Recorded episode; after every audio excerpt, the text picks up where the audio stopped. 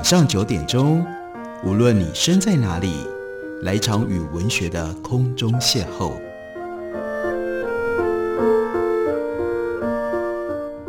杨照谈书，邀您一同遨游文学世界，认识古今中外的经典之作。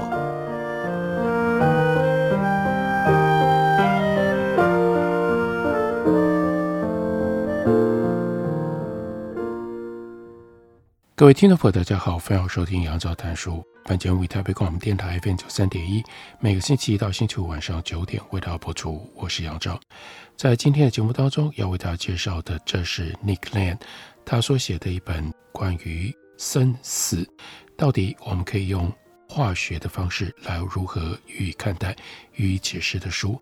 这本书中文的书名是《生死之河》，而这本书它所处理的主题。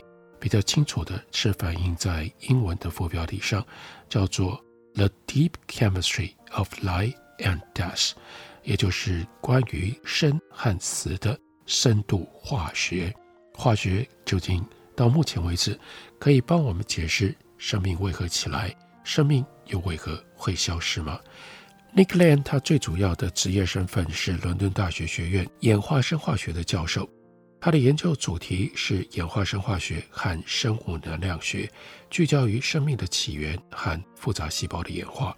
他是伦敦大学学院立腺体研究学会的创始会员，也是伦敦大学学院生命起源和演化中心的联合主任，英国皇家生物学会的院士，在专业期刊发表了论文超过一百篇。他对于生化学和演化生物学的贡献，让他在二零一五年。获得了英国生化学会奖，在学术领域当中获奖无数之外，Nick Land 他也借由写作、电视、广播等媒介向大众传递科普知识。我们今天为大家介绍的《生命之河》就是他其中的一本科普之书。不过，这个科普之书它有它容易读、好看的地方，却有着 Nick Land 他非常认真要探索如何从科学。尤其是化学来解释死亡这件事，因而书一开头先用一种非常独特的比喻的方式，教我们如何来看待生命。他说，从太空俯视，就有一个奇怪的东西，灰扑扑的，宛如晶体，不带一丝地球生意盎然的蓝或者是绿，不规则图案，还有渐渐收拢的灰纹，纵横交错，而中心横纹。比较淡，覆盖着没有固定形状的织密物。这种最生物看起来没有生命，却似乎沿着某一个引线向外延伸，隐约带着攫取寄生的况味。这东西在全球各地少说成千上万，形式细节各个不一样，但全是灰色、无机，而且有棱有角，拓展蔓延。然而一到夜晚，它们就辉映发光，趁着玄黑天幕，隐隐闪耀，霎时变得美丽动人。也许就某一种意义来说，这些遍布大地的窗口是有生命的，不只有受控调节的能量流，肯定也有资讯流通，还有某一些形式的代谢活动、物质转换。所以，它们是活的吗？大家猜到，从太空俯视，Nick Land 要我们看到什么呢？这些最生物是城市，你我相当熟悉它的内在，但对于穿梭其间的能量和物质几乎一无所知。我们主要从一些可见的构造，也就是地图上的建筑物来认识城市。不过，城市如果是空空荡荡，没有电，没有能量流，没有车水马龙的交通和熙来攘往的人群。城市就会是一个怪异、恐怖、令人背脊发凉的后末日景况。除了死寂以外，别无其他。赋予城市生命的是人，人从此处移往彼处，连带着还有一切支持日常生活的物质流动，电、热、水、瓦斯、下水道等等。城市的生命来自于受控制的能量和物质流动，只需要在繁忙的街头。装上一台缩时摄影机，你就能够感受到这股流动。这股流动辅以某一种流体定律，很难参透。如果从心眼来俯视整片都会区，我们也许能够想象这股复合流描绘街上从各个地方不断地流出来，而且错综复杂的人流、光流和电流。有一些区块热闹繁华，有一些安静蛰伏，直到傍晚返家的通勤者点亮了灯光才醒过来。我们确实能够标出这一道道赋予城市生命的流动，用这种方式想象一座城市，但获得你我注意的几乎只有建筑物，也就是构造。因为用这种方法，我们重新看到、重新理解城市。那相比你的细胞，在某种程度跟城市一样，细胞里同样有建筑物，或至少是实质构造。但细胞和人类打造的城市不一样，它并不是由重力主宰的，而是实实在在的三维空间。如果把自己说成分子大小，那细胞的城市景观会让我们目眩神迷。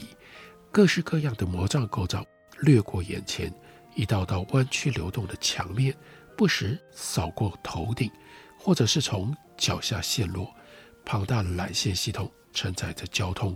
朝四面八方延伸传送，你从来没有见过这么繁忙的景象，各种模样古怪的巨大机器，尺寸堪比大厦高楼，还有快速运转、快到几乎看不见的机械活塞，还有像是巨型要塞的细胞核，稳坐在都会的中心，远在数公里外，但就足以霸占你的视野。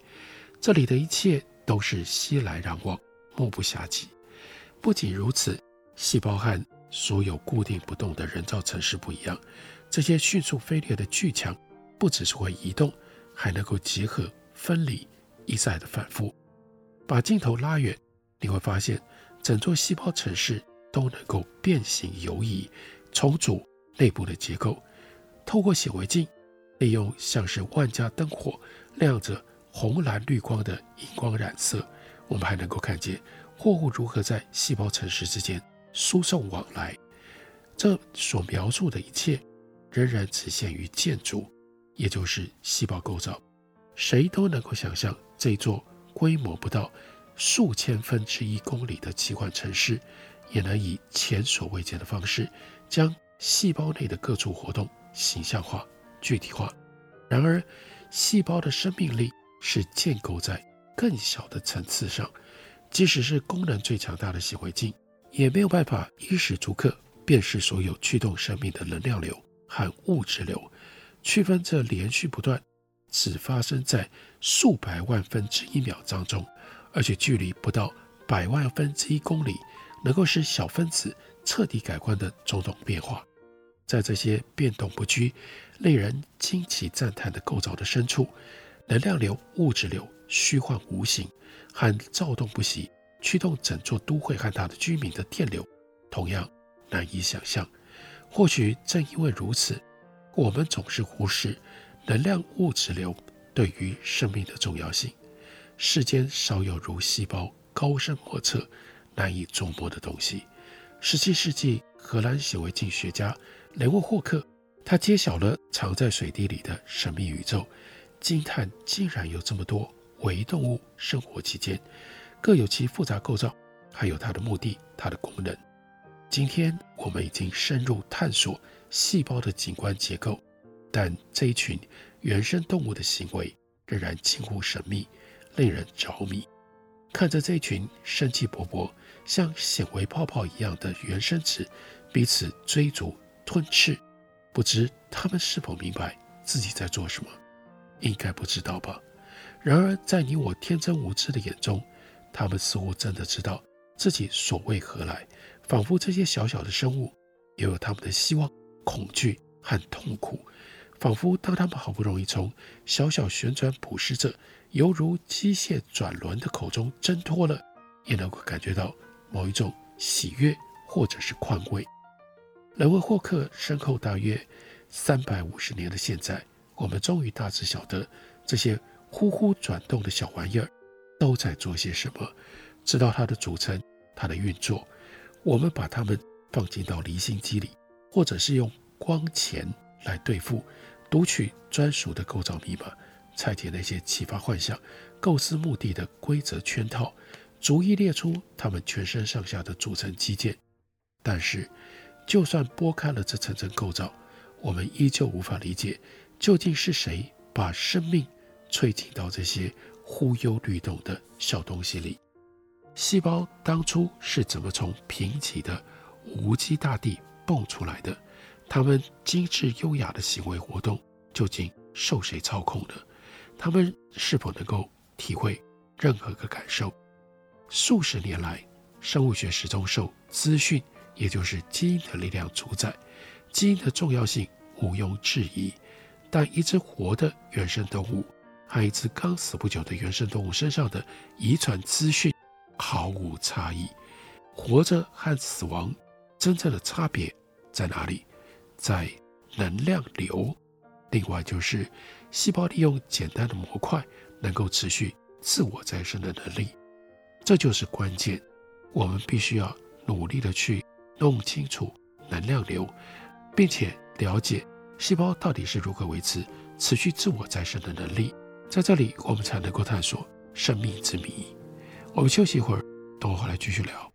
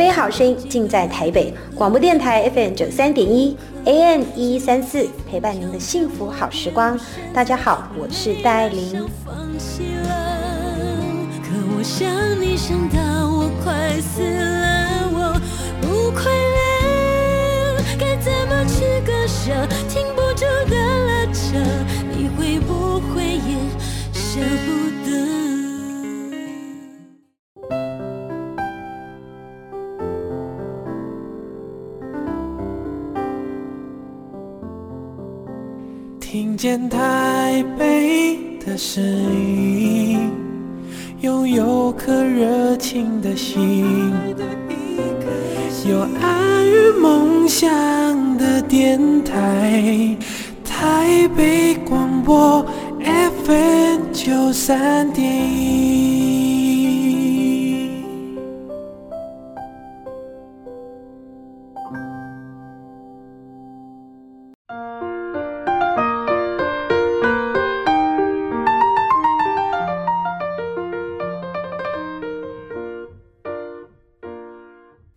感谢你继续收听《杨照谈书》本节目，为台北广播电台 FM 九三点一，每个星期一到星期五晚上九点，为大家播出到九点半。今天为大家介绍的，这是非常重要的生物化学科普书，作者是 Nick Land。这本书由猫头鹰出版公司出版，书名叫做《生命之河》。Nick Land 告诉我们，如果现代生物学有所谓的观点，那应该就是。能量流与物质流借由基因资讯建构而来，最贴近的白话文，那应该是生物学是一门透过讯息网络和控制系统来理解的科学。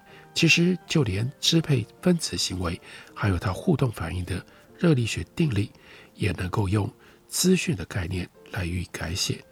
然而，如果要谈到生命的起源，资讯的概念就会产生自相矛盾。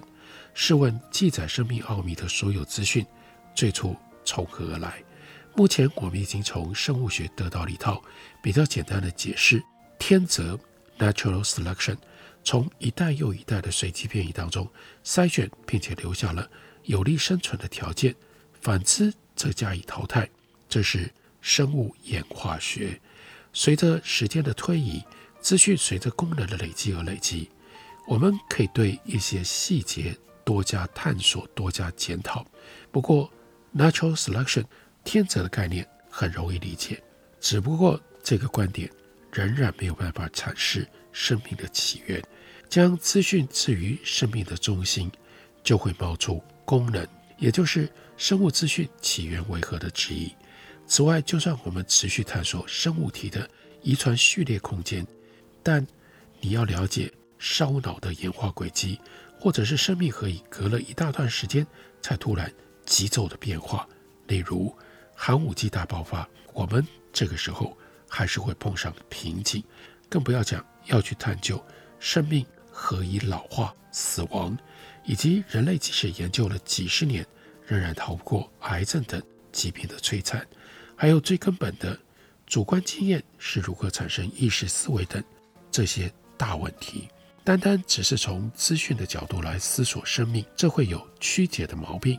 寻求能够解释资讯起源的新物理法则，更是问错了问题。这个提问没有太大的意义，没有办法给出精确的答案。比较贴切的问法，大概是生物学刚成型那几年所提出来的。生物细胞的组成为何？生物和无生物，生命和无生命物质到底有什么区别？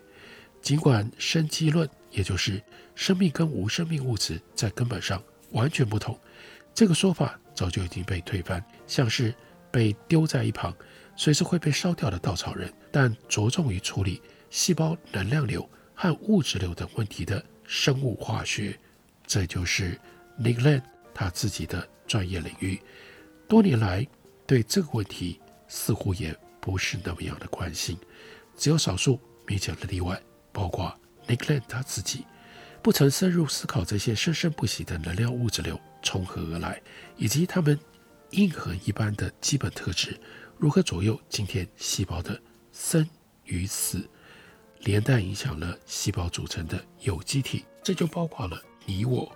很明显的关键之处在于能量流和物质流。流在这本书里面反复的出现，不过 Nick Land 特别提醒我们，流是流动或移动的一种形式，但流有一项决定性的差异。比如说，水在河里流动，车子在街上流动，从一端进入，再从另外一端出来的东西，水或者是车，基本上。是完全一样的，但生物化学的流，那就不只会流动、会移动，还会变形。所以，Nick Land 他的这本书原来的英文书名主标题就只有一个字，那就是 transformer，指的就是促成转化或者是变形的因素。那 Nick Land 就告诉我们，各位不妨想象街上有一辆车，我们说它是。Volkswagen 的金龟车吧，这辆金龟车跑了十公尺左右，经过一栋建筑，瞬间变成了一辆 Porsche 保时捷，一眨眼又变成了 Volvo，然后砰，Volvo 变成了白色的面包车，啪，面包车又变成了迷你巴士，刷，最后离开这条街的是一辆农业用的牵引车。不止如此，这条街最奇妙之处在于。同样一件事情会一再重复的发生，只有金龟车会进入这条街，最后离开的也就只会是农业用的牵引车，而且每一次的变形过程都一模一样。现在来想象一下，每分钟有六十辆金龟车开进到这条街，一秒钟一辆，每辆车经过那一连串的建筑就发生连续闪变，最后变成六十辆牵引车。这就是流，经过这条街的每一辆金龟车，最后都会变成一模一样的牵引车。当然，这只是这条街发生的故事而已。看看转角另外的那一条街，你会发现只有 Vespa 会进入到那条街，最后变成哈雷跑出来。位于城镇另外一头的运河，甚至是独木舟进去，快艇出来。这就是代谢流的奇妙世界。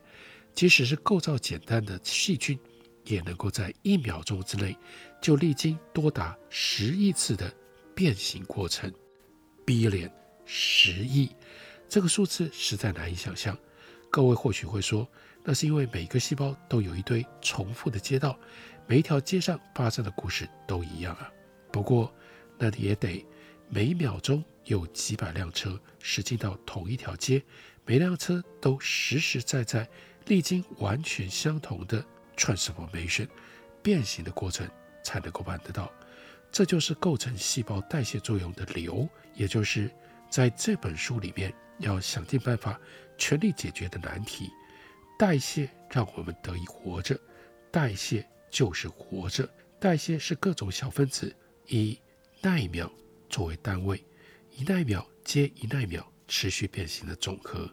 假如我们活到八十岁，大概会活过三十万兆个奈秒的代谢过程吧。难怪我们会老。虽然你我没有办法亲眼目睹任何一段代谢过程，即使现代科技已经如此发达，仍然做不到。不过，我们可以用一些巧妙的方式，来作为一个勇敢的纳米探险家，随着这本书来探究、来推断代谢到底是怎么一回事。代谢研究早已发现双股螺旋 DNA。限于生物学界的资讯革命，发生在我们充分掌握并且了解细胞如何运作之前。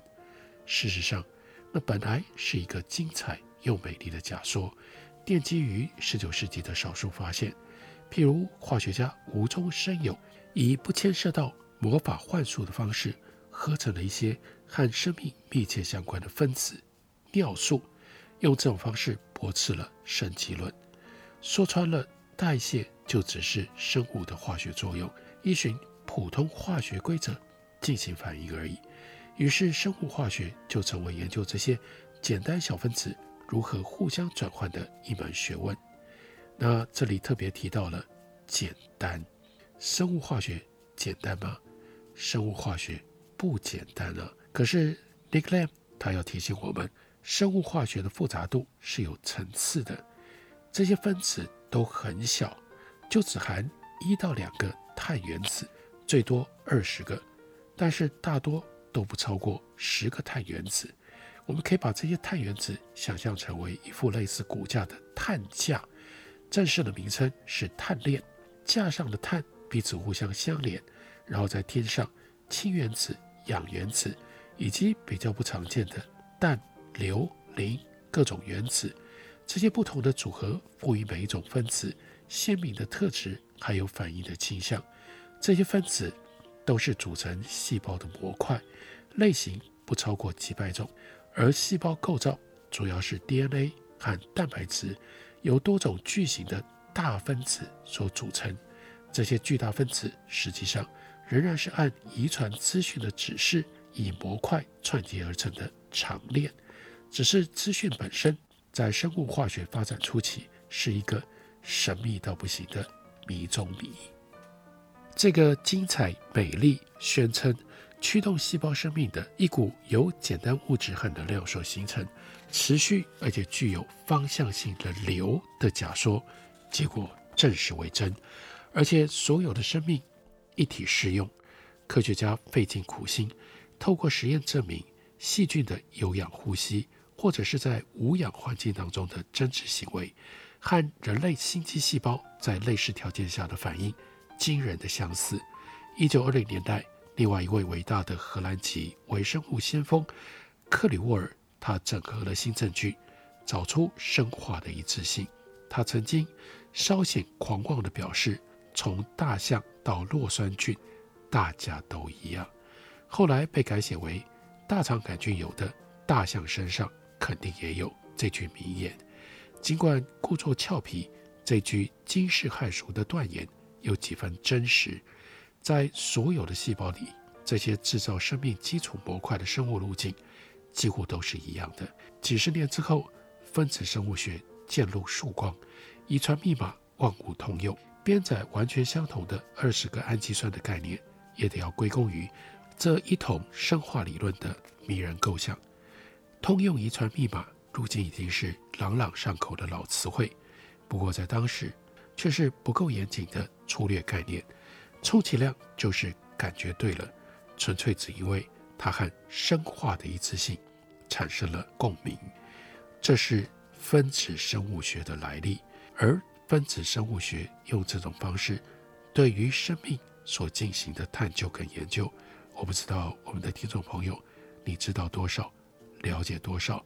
尤其如果你关切的是为什么有生命，还有生命体为什么一定会老化，那 Nick Lamb 他的这本从分子生化学从头说起的书，应该可以给你带来很多的启发。这本书是猫头鹰出版的新书，书名叫做《生命之河》。感谢你的收听，我们明天同一时间再会。